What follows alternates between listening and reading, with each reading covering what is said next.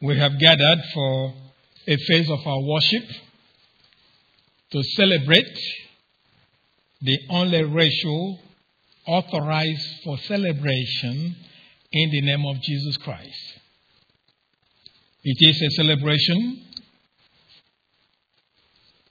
that the world knows nothing about because it's for those who are in Christ. This celebration is really a reminder. It is a reminder of the person and the work of Jesus Christ. So when we celebrate, we are remembering his work on our behalf. This is why he says, Do this in remembrance of me. So it is a time to spend your time focusing on the Lord Jesus Christ. Think about his sacrifice, both in heaven, coming to this planet, to die for your sins and my sins. Think about all that he endured. Think about his death. Think about his resurrection. Inasmuch as much as it's a mix, a mixture of emotions, as we think about what he underwent, there is that great joy now that he is not on the, he's not in the grave. So we rejoice as we look forward to his second coming. So that's why this celebration is a mixture of two emotions. We look at it in sorrow for what he, he underwent. At the same time, we're jubilant that he is victorious over death. So, because of the significance of this, it is just not like something taking bread and juice and all that. It's much more than that.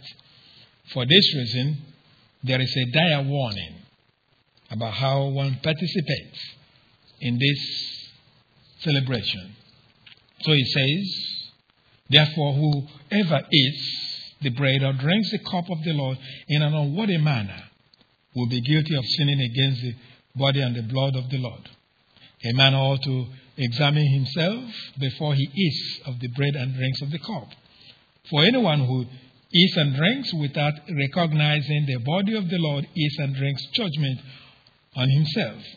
That is why many among you are weak and sick, and a number of you have fallen asleep. So, the Corinthians, some of them came to this table as we have gathered, and they thought it was a joking matter. They were very careless about it. They just jumped into it, and some of them went home and died, and others went home and got sick. So it is a very uh, serious endeavor. And so, before a believer gets into it, he or she should know that you are in the right spiritual condition. That is to say, at the moment you're celebrating this, there can be no sin in your life. None.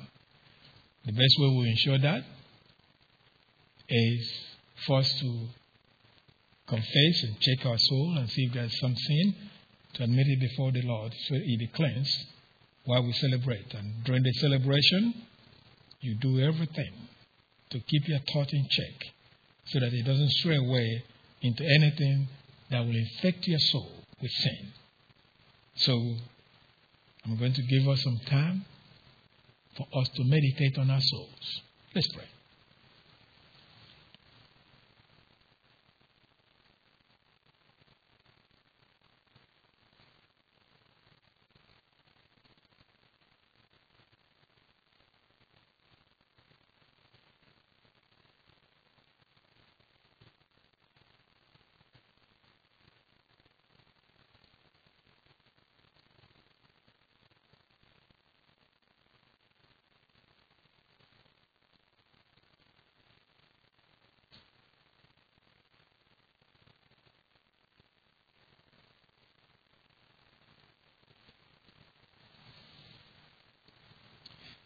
So, Father, we are thankful for this privilege that is ours that our Savior gave to us to celebrate and remember him.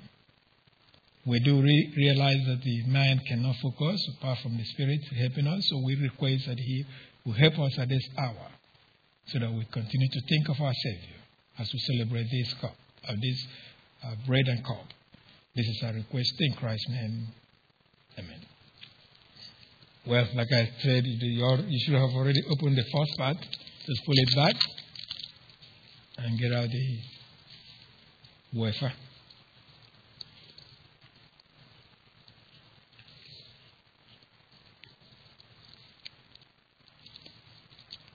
In the night, just before the Lord was betrayed, he took the bread after offering thanks. He says, Eat. This represents my body.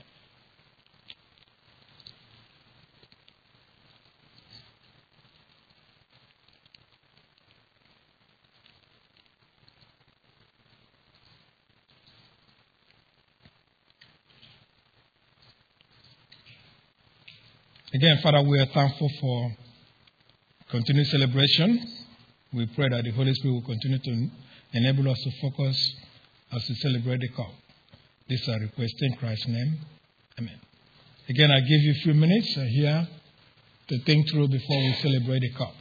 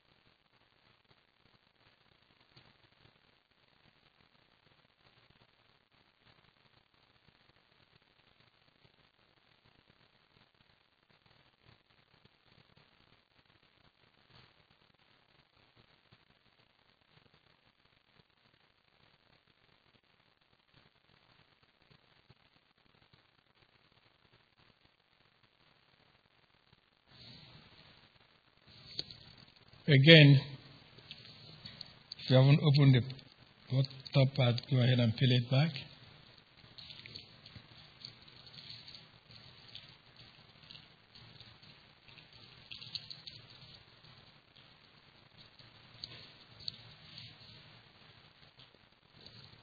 Again, the night that our Lord was betrayed, before he was betrayed, he took the cup and after offering time says, Drink from it, all of you.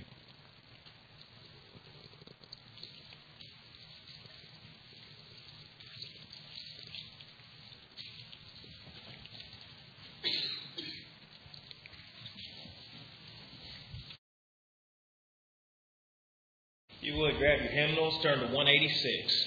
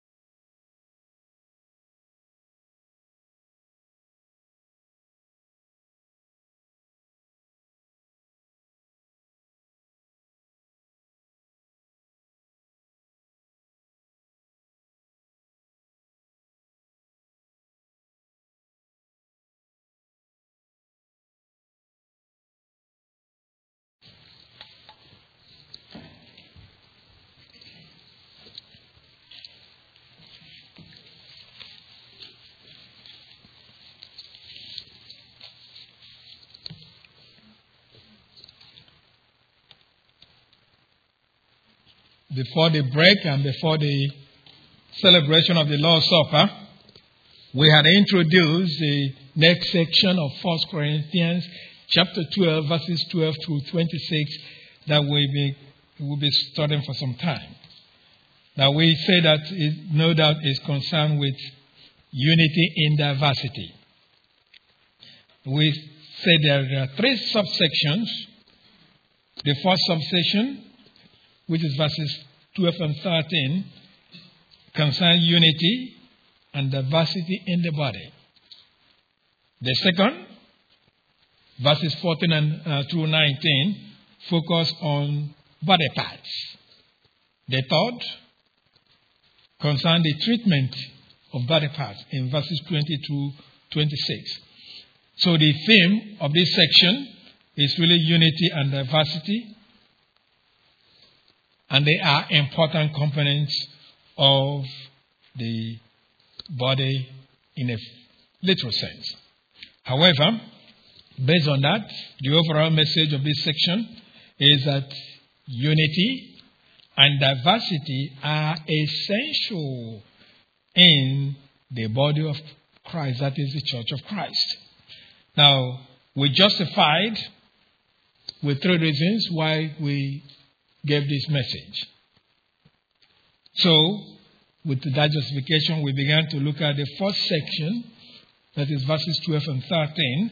That is, again, the focus is then the unity and diversity in the church of Christ. Now, the overall message we indicated means, of course, that you do have responsibility that we point out during each section. And so, the first part of the responsibility that we have, based on verses 12 and 13, is that you should recognize the unity and the diversity in the church of Christ. And there are two reasons given in the subsection for uh, us saying this or laying out our responsibility.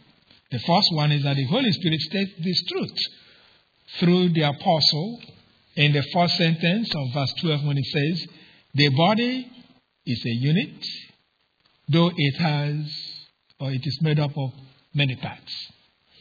And the second is the two, the, uh, uh, two examples of unity and diversity provided in verse 13. So the apostle refers to the body as having many parts, but that's an analogy. He's really using the analogy of the body because he wants to convey the unity in the church, but not uniformity. I emphasized that before break. There is unity, but not uniformity in the church of Christ. So we began to show that the second clause of 1 Corinthians 12, verse 12, the second clause reads, although, and although all its uh, parts are many, they form one body. That that clause is intended to explain the first clause.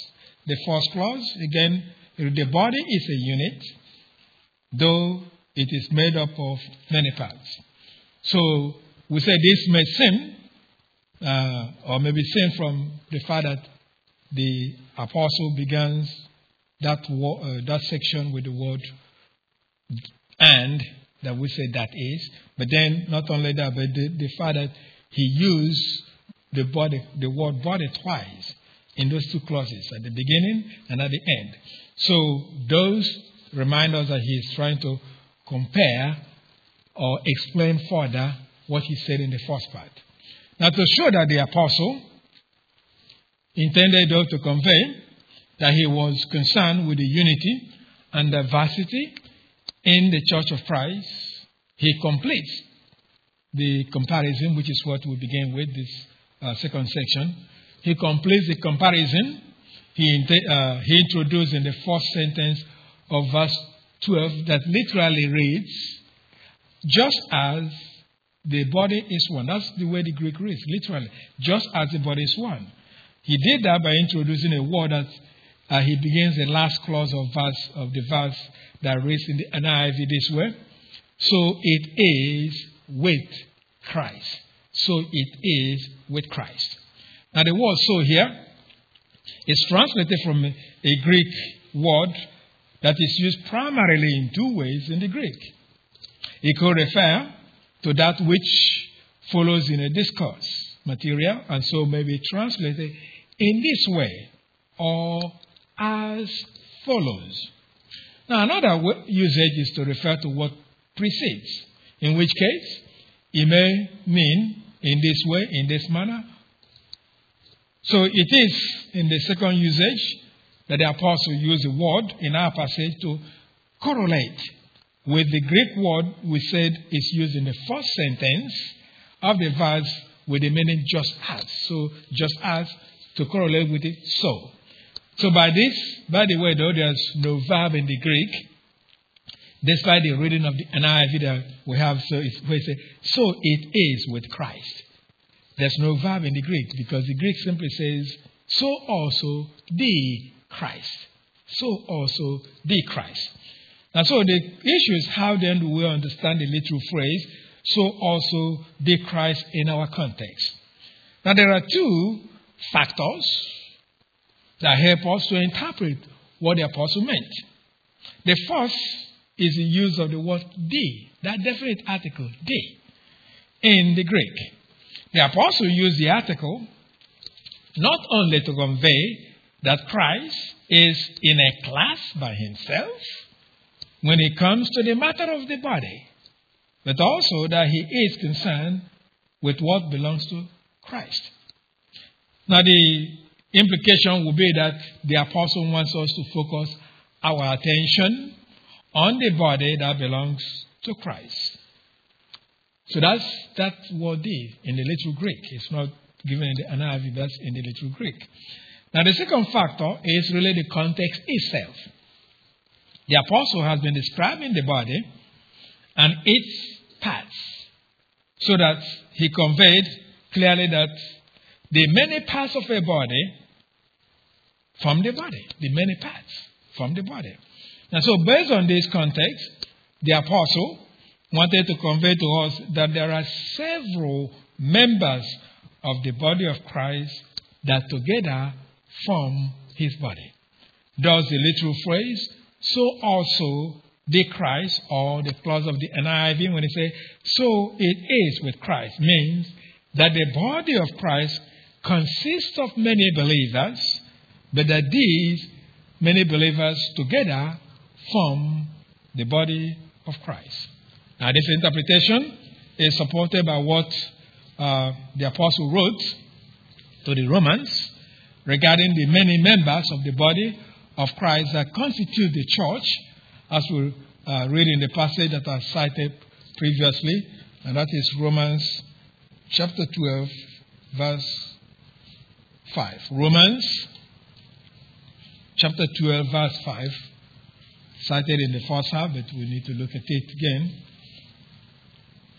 Again, he reads, Romans chapter 12, verse 5 reads, So in Christ, we who are many form one body, and each member belongs to all the others. So we are saying that the clause, so in Christ, we who are many form one body, actually that clause interprets the literal phrase that was, uh, where it says, so also uh, the Christ that the apostle wrote in 1 Corinthians 12, verse 12. That helps us to understand that. So, in effect, then, the apostle wants us to recognize that there are members, that we all believers are members of the body of Christ, and that is the passage that we cited previously uh, in verse 12 of 1 Corinthians, I mean, uh, verse 27 of 1 Corinthians 12 that we're studying. Of course, the body of Christ refers to the church, as we learn from the instruction in Ephesians chapter 5, verse 23.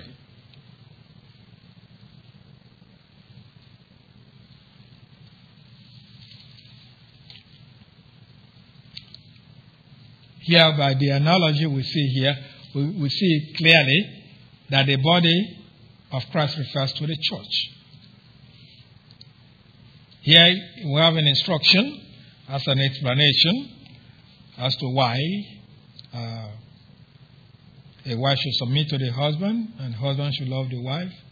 Here it is. He said, For the husband is the head of the wife, as Christ is the head of the church.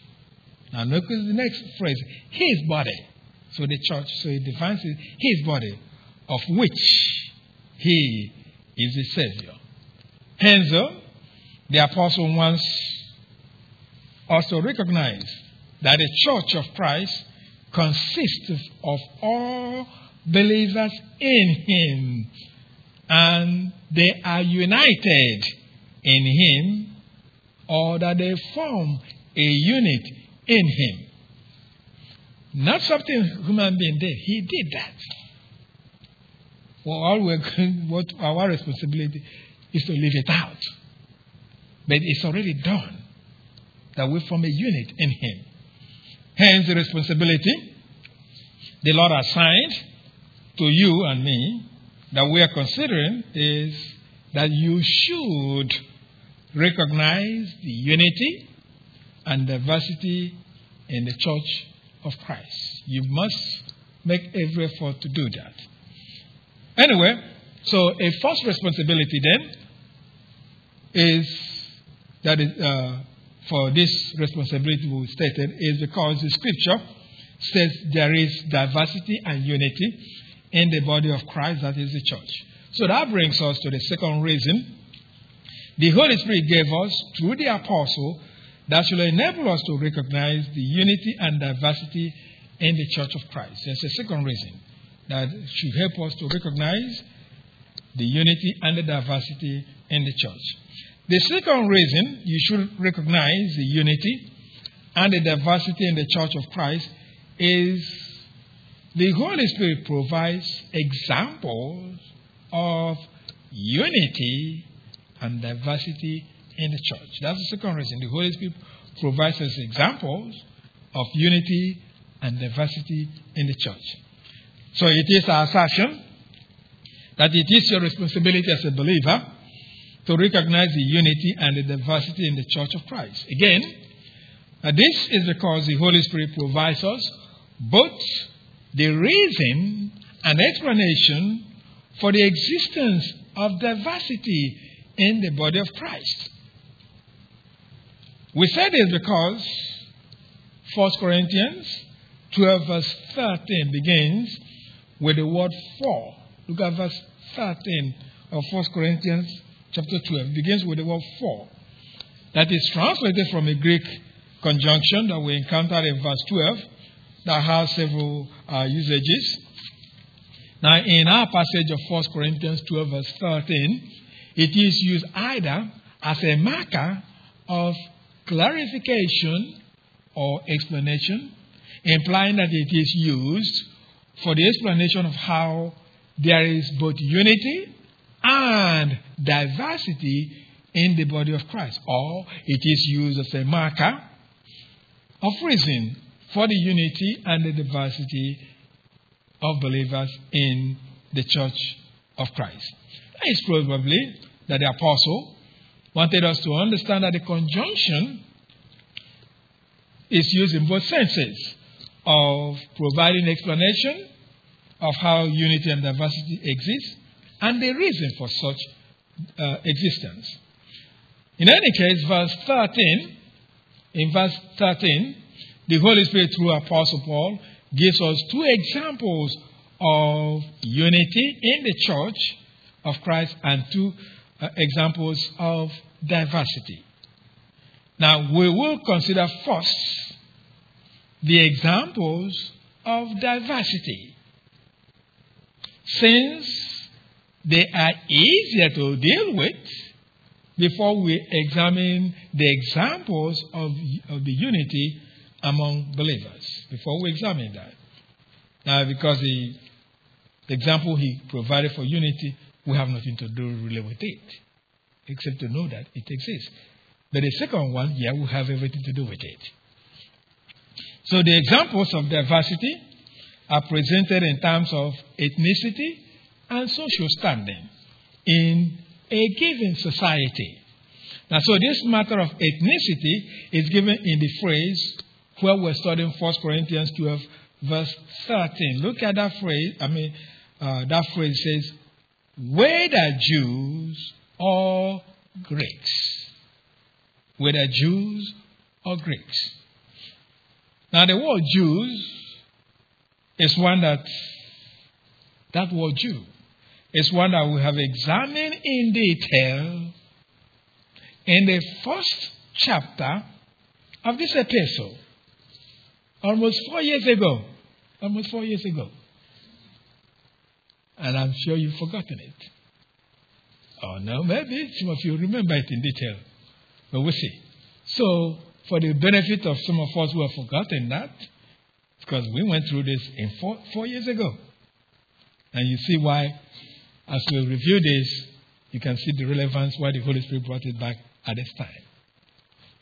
Okay. So we go back and look at what we uh, reviewed, uh, what we started with at that time. So the issue it will be necessary at this point, again, like I said, to review it in order to refresh our minds and so that we can recall uh, what it means since many people have problem of who is a Jew. Who is a Jew? Now, the word Jew is translated from a Greek word that really is a Greek word uh, uh, that strictly the word means persons belonging to Judea. Persons belonging to Judea. That is a Judean. That's the, strictly the Greek word translated Jew. That's what it means. But it has been used, though, in different ways depending on the period of history of Israel that's in view. Now, prior to exile, the term Jews was used to describe Judeans, as we can gather from some passages. Now, the term was used to describe Judeans in 2 Kings chapter 16, verse 6.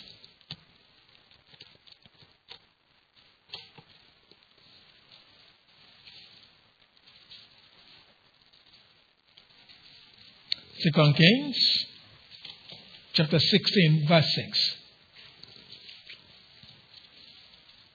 Second Kings chapter 16, verse 6 reads, It is at that time, Rezin, king of Aram, recovered Elath for Aram by driving out the men of Judah, Edomites, they moved into Elath and have lived there to this day. To this day, of course, should refer to the time First Kings was written. I mean, Second Kings was written. Now, the phrase "men of Judah" is the way the translators of the NIV translated a Hebrew word, Yehudi, Yehudi. That means Judean or Jew. Now, prophet Jeremiah used the term in the same sense of Judeans in Jeremiah uh, chapter 32, verse 12.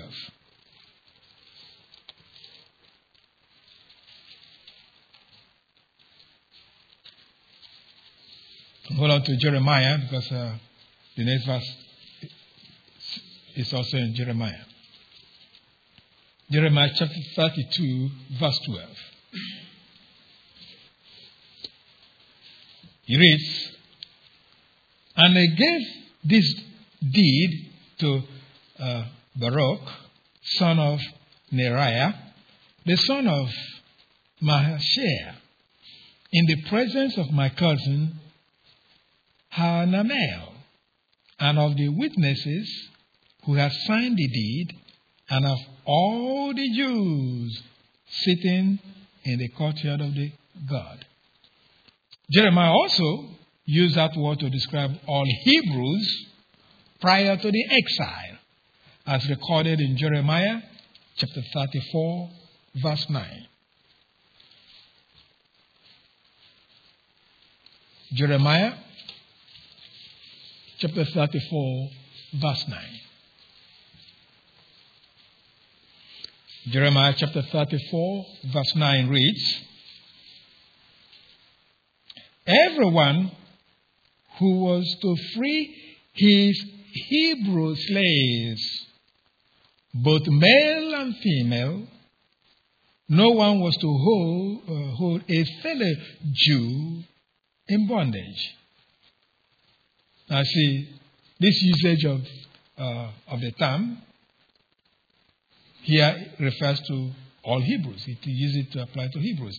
But then the usage of the term, though, is, is used to describe all Hebrews that was applicable in the time of exile. In the time of exile. For example, Mordecai from the tribe of Benjamin was described as a Jew in Esther chapter 2, verse 5. And hold on to Esther.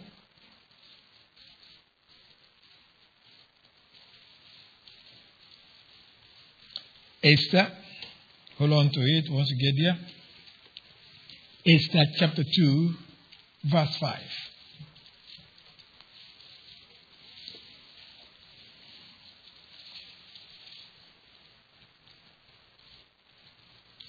Esther chapter 2, verse 5. He reads, Now there was in the citadel of Susa a Jew of the tribe of Benjamin. Remembering that the word uh, uh, Jew could mean uh, a Judean.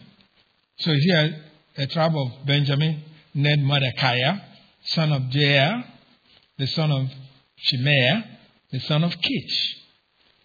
Now, of course, it would seem though that the term was widely used to describe the other tribes of, of uh, the, I mean, the other ten tribes of Israel, who were scattered all over the vast kingdom of King Xerxes, since the attempt to exterminate the Jews was one that was widespread throughout the kingdom of Xerxes.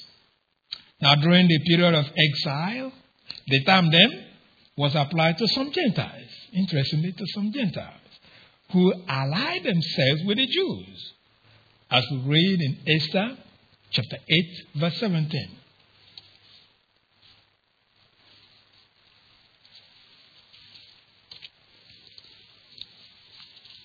Esther chapter 8, verse 17. It reads In every province and in every city, everywhere the uh, edict of the king went, there was joy and gladness among the Jews, with feasting and celebrating. And many people of other nationalities became Jews because fear of the Jews has seized them. Now, the people of other nationalities became Jews in the general sense of one who identifies with beliefs, rights, and customs of Mosaic tradition. Consequently, after the exile, the term Jews then was applied not only to those who are from the southern kingdom of Israel, but to Gentiles who were adherents to the religion of the Judeans. Now, in the New Testament time, though, the term Jews was used to describe Judeans as those who adhered to Mosaic, Mosaic tradition. Of course, it's not uh, a term that these Judeans used to describe themselves since they preferred the term Israel. They preferred the term Israel. Now that Judeans did not generally use the term to address themselves, but the term Israel may be seen by comparing the descriptions of Jesus during his crucifixion, during his crucifixion. Now, on the one hand, Jesus referred to him, I mean, as for the Jews themselves, they refer to Jesus as the King of Israel. That's how they refer to him in something that they derided him about in Mark chapter 15, verse 31. Mark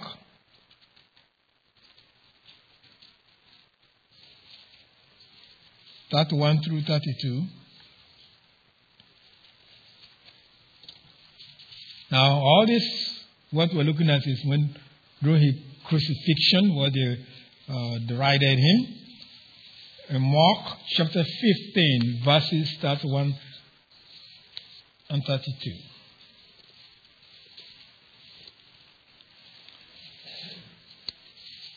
It is in the same way the chief priests and the teachers of the law mocked him among themselves.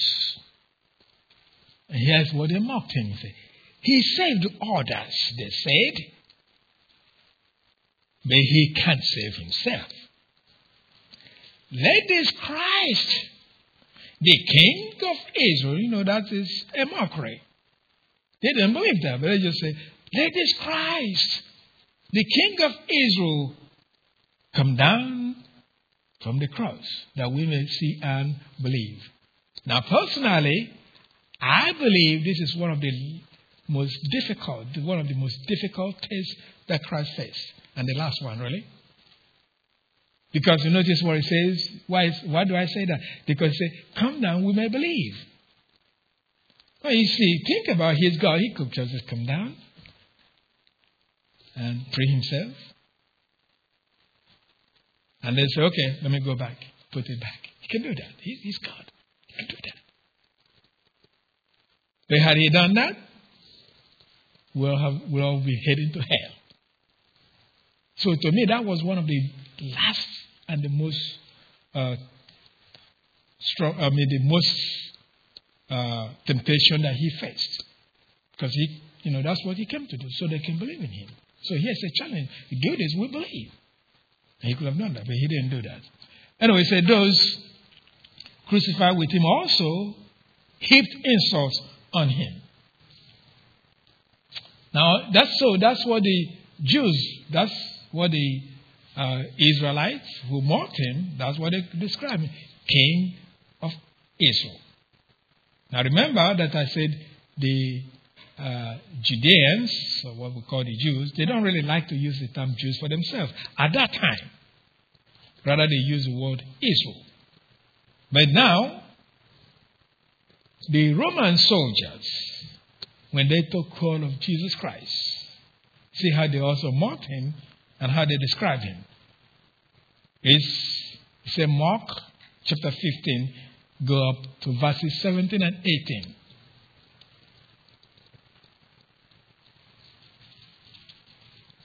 Verses 17 and 18.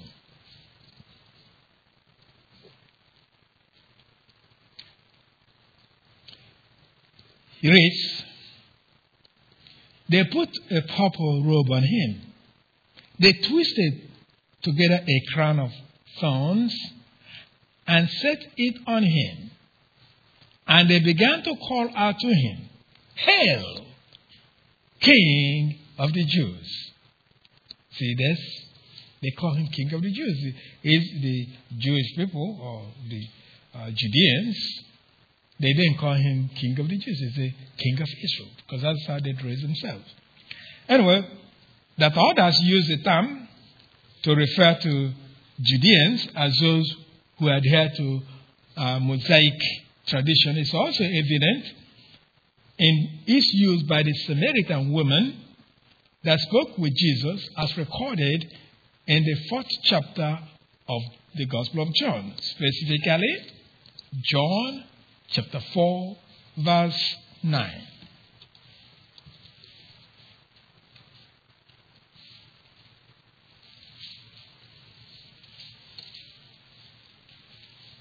John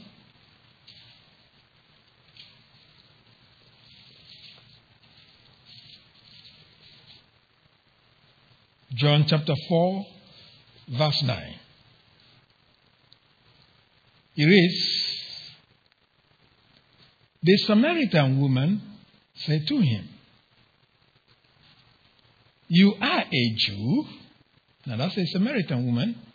The Samaritans were considered half Jews and half Gentiles. You are a Jew, and I am a Samaritan woman. How can you ask me for a drink? For Jews do not associate with Samaritans. So here the woman described Jesus as a Jew. So Jews use the term to describe themselves when it is intended to differentiate themselves from Gentiles. They may do that. Thus, the Apostle Peter used that term when he preached the gospel in the house of Cornelius, as recorded in Acts chapter 10, verse 28.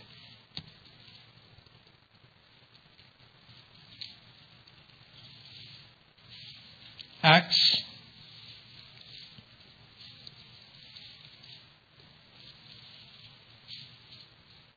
chapter 10, verse 28.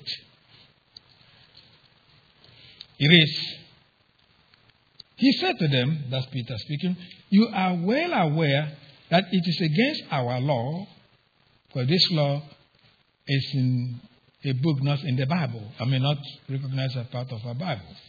This say you are well aware that it is against our law for a Jew to associate with a Gentile or visit him.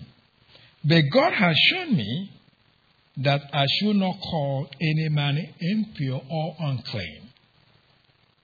Now, it is in the same sense that Apostle Paul used that word to rebuke Peter, the Apostle Peter, as we read in Galatians 2, verse 14, for his conduct that was misleading.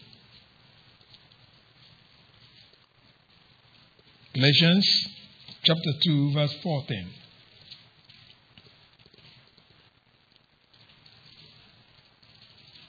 Galatians chapter 2, verse 14 reads When I saw that they were not acting in line with the truth of the gospel, I said to Peter in front of them all, You are a Jew, yet you live like a Gentile and not like a Jew. How is it then that you force Gentiles to follow Jewish customs? So Apostle Paul in this usage indicates that a Jew then is one who by birth is an Israelite and so practices Mosaic tradition. But that's not all. He also implied that a true Jew is not one who is merely a descendant of Abraham, Isaac, and Jacob, as evident in circumcision, but one that is regenerated, as that is what we gather from Romans chapter 2, verses 28 to 29.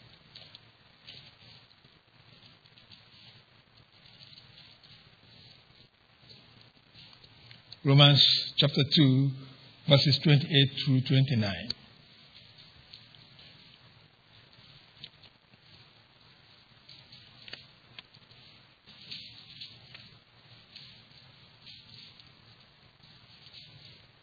Romans chapter 2, verse 28 reads A man is not a Jew if he is only one outwardly nor is circumcision merely outward and physical. No. A man is a Jew if he is one inwardly. And circumcision is circumcision of the heart by the Spirit, nor by the written code.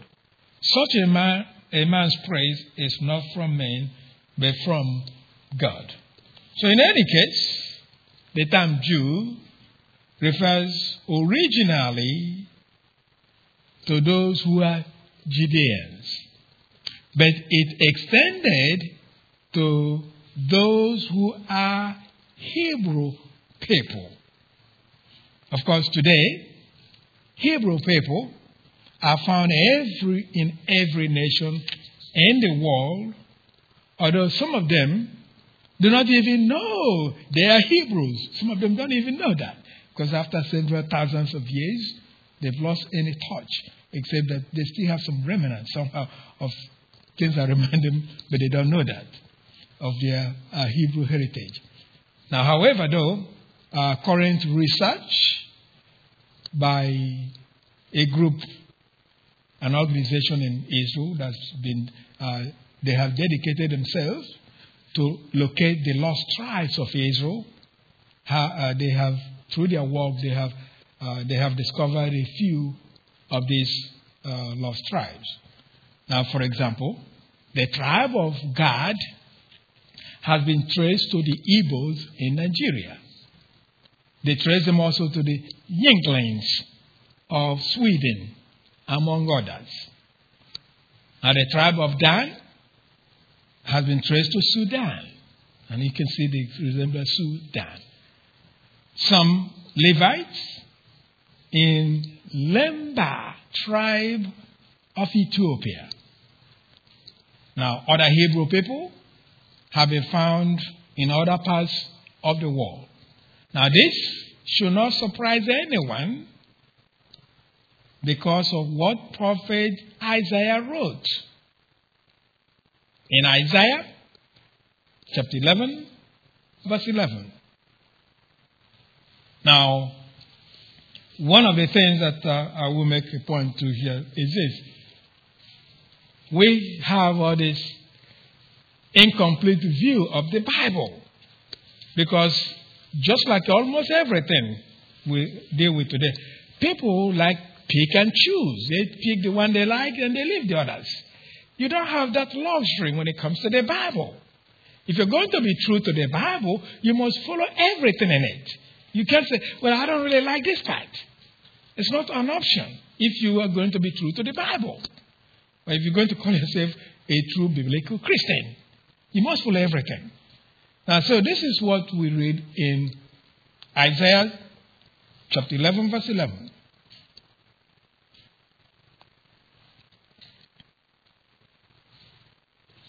Isaiah chapter 11, verse 11 reads In that day, the Lord will reach out his hand a second time. Now, I want to be, we're not studying Isaiah, but I want to make a point here. A second time, which means a first time has taken place. Which is it? The first time is returning them from the exile of Babylon. The second time hasn't happened yet. 1948 is not that. So people are confused. The, what you have in 1948 of the uh, uh, present Israel is not the second time. Because here is the thing. Let's read the passage. Look at what it says. A second time to reclaim the remnant that is left of his people. Now, let's be very clear. This remnant that's going to be rescued, that we're going to be brought back, are believers in Christ. Majority of the present Israel are not believers. They don't believe in Christ. They're looking forward for the Messiah to come, but they are not in, they don't they don't believe in Christ. So the point is you look at the Bible, people pick and choose, and they don't look at the Bible completely. Now listen what it says. This is one reason I'm uh, explaining this is because some people think 1948 means Israel has come back and God, Christ is about to come back. No, it doesn't mean that. Look at what he says. Again, he reached out his hand a second time to reclaim the remnant that is left of his people. The remnant. Now, see where they're coming from. And you compare with 1948 and see if that's what, it's, what it said. It said they come people from Assyria, from lower Egypt, from upper Egypt, from Cush, if you for the NIV. Other versions use another thing. But actually, Cush refers to the ancient Numibia. That is, it corresponds to the present day Sudan. 1948 did not involve only those from Europe. So it couldn't possibly be. But you know, people don't want to they don't want to look at the Bible. They they go by their emotions. Because people don't want to look at the Bible. Now it says from Cush, from Elam, from Babylonia, from Hamath, and from the islands of the sea. The islands of the sea, mostly European sea, uh, uh, nations. Anyway, so you see here, it couldn't. Well, my point I'm trying to make is the second time hasn't happened yet. So people quit, Christians should quit anticipating that Christ is coming back because of it. He can come back any day, but not because of 1948. That's my point. Now, by the way, though, proper identification of the Jews or Hebrew people is important because of the promise, which is what most Christians in this country only know. And that is the promise of Genesis chapter 12, verse 3. Genesis chapter 12, verse 3.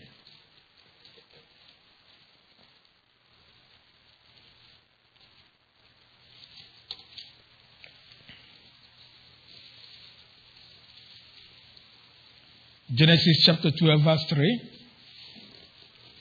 Here is a fact. It is, I will bless those who bless you. And whoever curses you, I will curse. And all people on earth will be blessed through you. Now, many Christians in this country, for example, support President Israel because of this promise that uh, President Israel consists primarily, though, of a tiny fraction of the Hebrew people.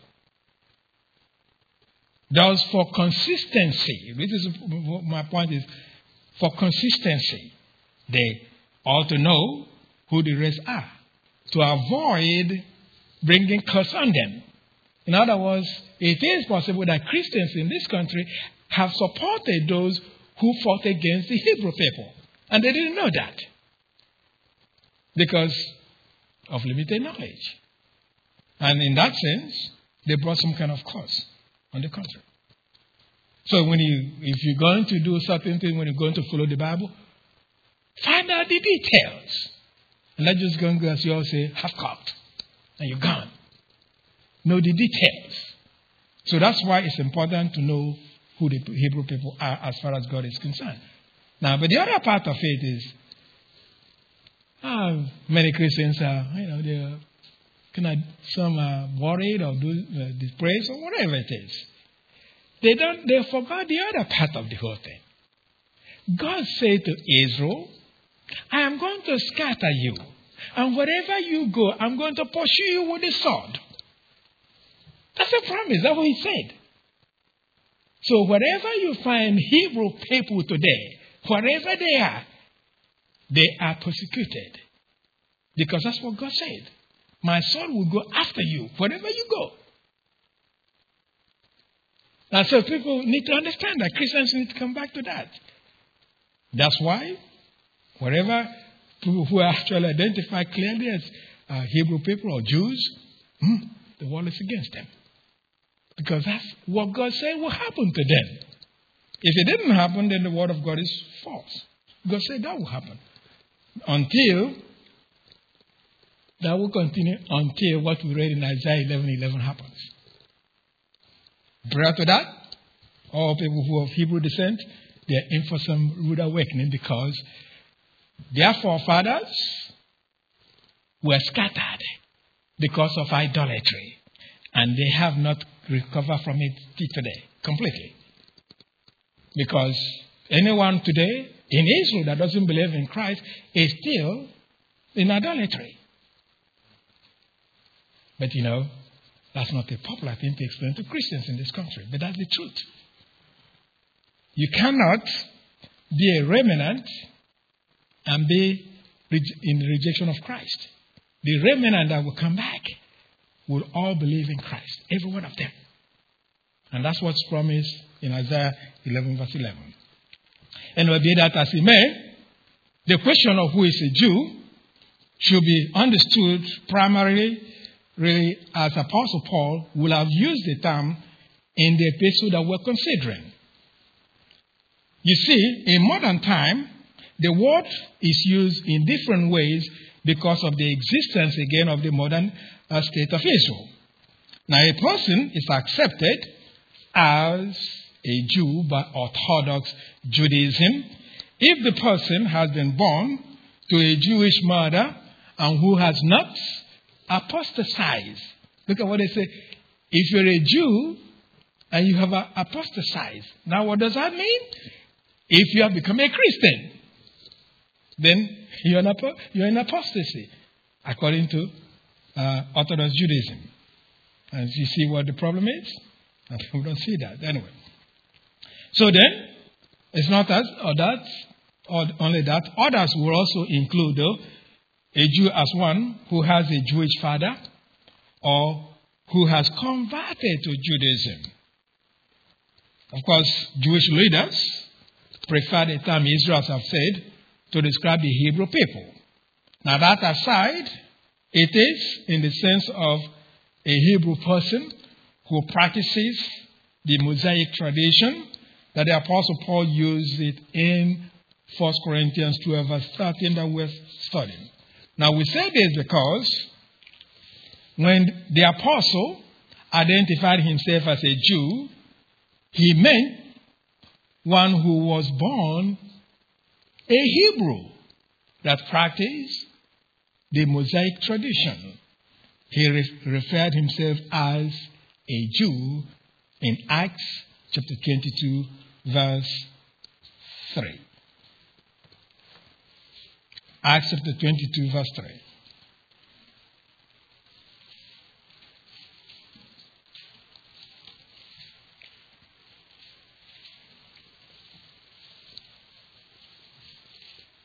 Acts 22, verse 3 reads I am a Jew born in Tarsus of Cilicia, but brought up in this city.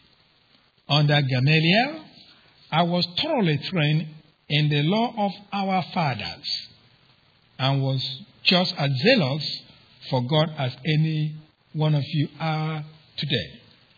Referring, speaking to the Jewish people. Here he associates being a Jew then to the law. But he also associated being a Jew as that which one is born. In Galatians chapter 2, verse 15. Galatians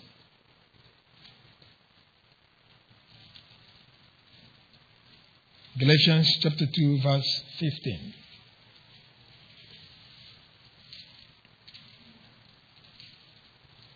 Galatians chapter 2, verse 15 reads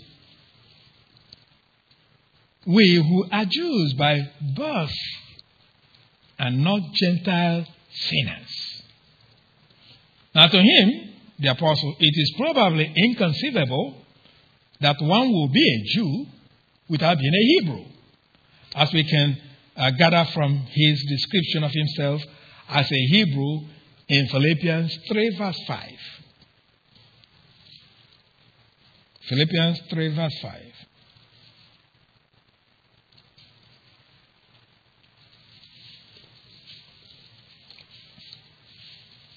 Philippians chapter 3, verse 5. It reads, circumcised on the eighth day. Invariably, from the research these people have done in Israel, every group that they have identified they circumcise their children, male children, on the eighth day. They don't know why. Every one of them that they have uncovered is circumcised on the eighth day. And they don't know why they did that. Anyway, here's the thing. circumcised on the eighth day of the people of Israel, of the tribe of Benjamin, a Hebrew of Hebrews. In regard to the law, a Pharisee. So the point is that why the term Jew may be used to include those who are not born as Jews but have converted to Judaism, that is not what the apostle would have had in mind. That's not what he would have been thinking about. He would have meant, uh, meant naturally born Hebrew people who are considered different from the Gentiles. As implied, look at now go back to where we started in 1 Corinthians 12, verse 13. Look at that phrase again. He said, whether Jews or Greeks. Jews or Greeks. Now, the word Greeks yeah, is translated from uh, a Greek word, Hellen. Uh, the English, I think, people use one L, but this is a double L, H E, double L E, and Hellen. That may refer to a person of Greek language and culture, as that's the way the word is used in Romans chapter 1, verse 14.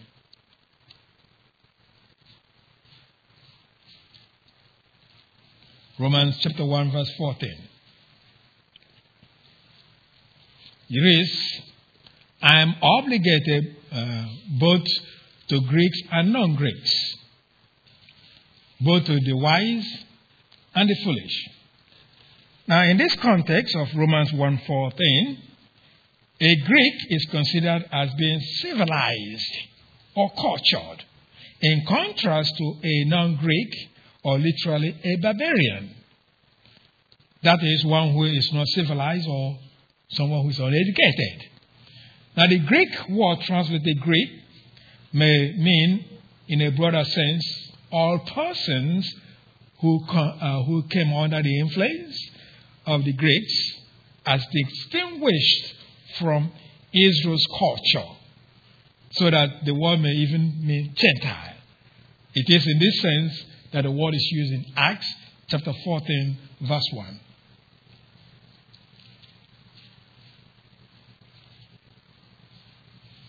Acts chapter 14, verse 1. Acts chapter 14, verse 1 reads At Iconium, Paul and Barnabas went as far as went as usual into the Jewish synagogue. There they spoke effectively that a great uh, a number of Jews and Gentiles believed. See that phrase, Jews and Gentiles. Literally, the Greek is Jews and the Greeks. Jews and Greeks. But here it's translated Gentiles. Now, in our passage of 1 Corinthians 12, verse uh, 13, uh, the word refers to those who are non Jews. Non Jews. Thus, the phrase Jews or Greeks refers to the uh, classification of humanity into two ethnicities where a person is either a Jew or a Gentile. Those are the two ethnicities the Bible recognizes, and uh, later on in this study you probably see why that should be the case. So, uh, the diversity in the church, in the church of Christ, is seen then in the sense that the church consists of Jews and Gentiles. That's how it was seen. However, we should not think, though, of the church in terms of ethnicity, but as consisting of one new humanity, as the Apostle Paul referenced in Ephesians chapter 2, verse 15. In other words, Christians are now a different kind of being, if you want to use that term. They are no longer, whatever the ethnicity is, that's not the way they should be considered. When it comes to their faith in Christ, they are now looked upon as a different group of people, a third group of humanity, so to say. Ephesians 2, verse 15, we studied this in detail, but I just read it. By abolishing in his flesh the law uh, with, with its commandments and regulations, his purpose was to create in himself one new man. The new man out of the two, the two Jews and Gentiles. thus making peace. So be that then as it may, the next example of diversity in the Church of Christ involved in the different social standings of those in the body of Christ. It is this that is given in the phrase where we're studying 1 Corinthians 12, verse 12, uh, 13, when it says slave or free. Slave or free. Now, the word slave here is translated from a Greek word that the Greek English lexicons give the meaning of slave. Now, the word slave refers to in a legal uh, status where someone is owned by another as a property. Now, the church in Corinth has such individuals since the apostle in this epistle that we are considering informed such individuals not to be troubled by their status, although if they could gain their freedom, they should do so, as we've already studied in 1 Corinthians chapter 7, verse 21.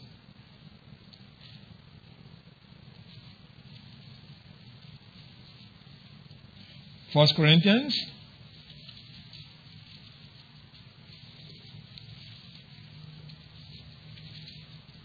First Corinthians chapter 7 verse 21.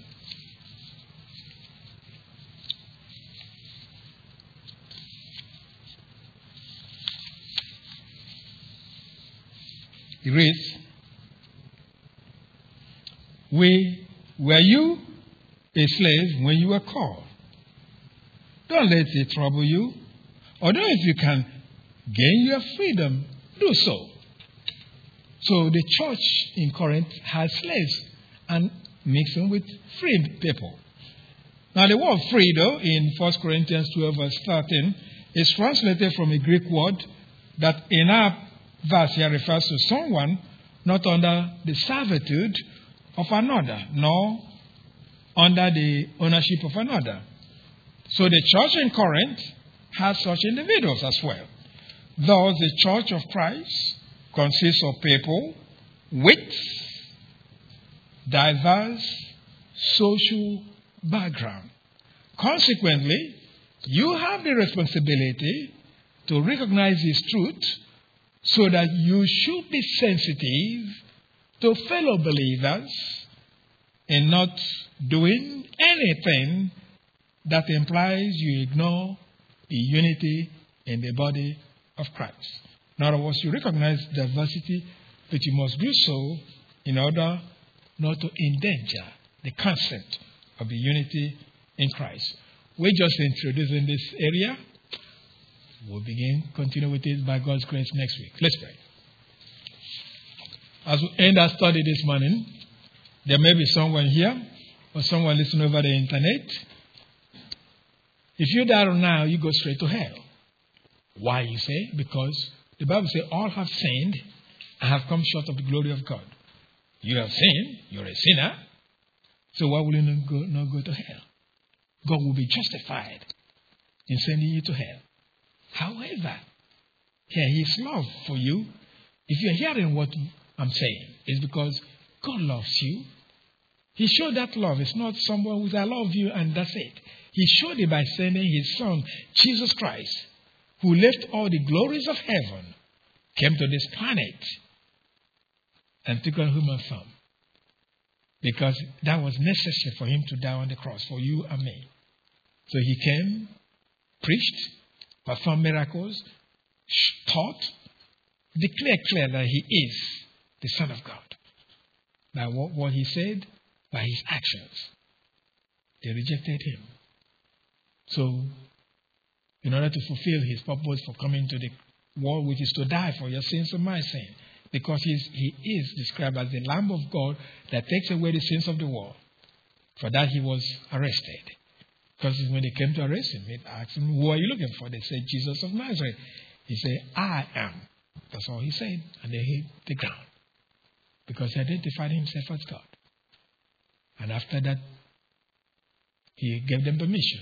They arrested him. He went to a mock trial. And eventually he was convicted of no crime, but just so he would die. And to die in a horrible way, the death of the cross. And they handed him over to the Roman soldiers who were skilled in art of torturing people. They tortured Jesus Christ beyond measure. That according to a secular historian, if you know Jesus Christ, when he came out of that praetorium, you couldn't recognize him. That's, of course, in conformity with what Prophet Isaiah said. He was deformed beyond recognition. So, it must been an awful suffering before he even went to the cross. He didn't complain. And they finally laid him down on that cross on Golgotha, tied him up, and nailed him as they drove those nails. Your sin, my sins, were the cause of that. So Christ didn't make a sound. They lifted that, sung it to the ground. He still didn't make a sound until the last three hours when my sins and your sins and the sins of the whole world were being judged on the Son of God.